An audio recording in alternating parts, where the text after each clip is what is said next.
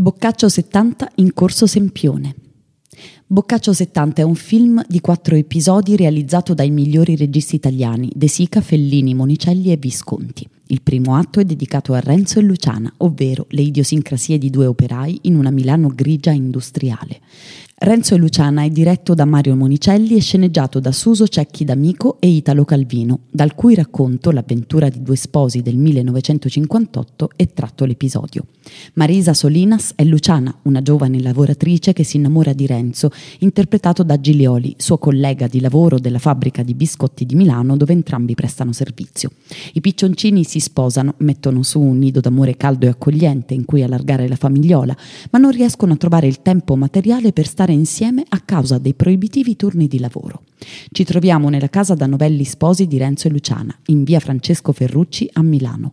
Si vedono a destra la torre Rai di Corso Sempione, a sinistra un gigantesco palazzo, entrambi facilmente riconoscibili oggi. Milano è spesso citata nell'elenco delle città più grigie e cementificate d'Italia. Ci sono però zone in cui questa impressione si rivela del tutto falsa, come questa. Zona Sempione si estende dal castello sforzesco lungo tutto Corso Sempione, fino ad arrivare a Piazza Firenze e racchiude il principale polmone verde della città.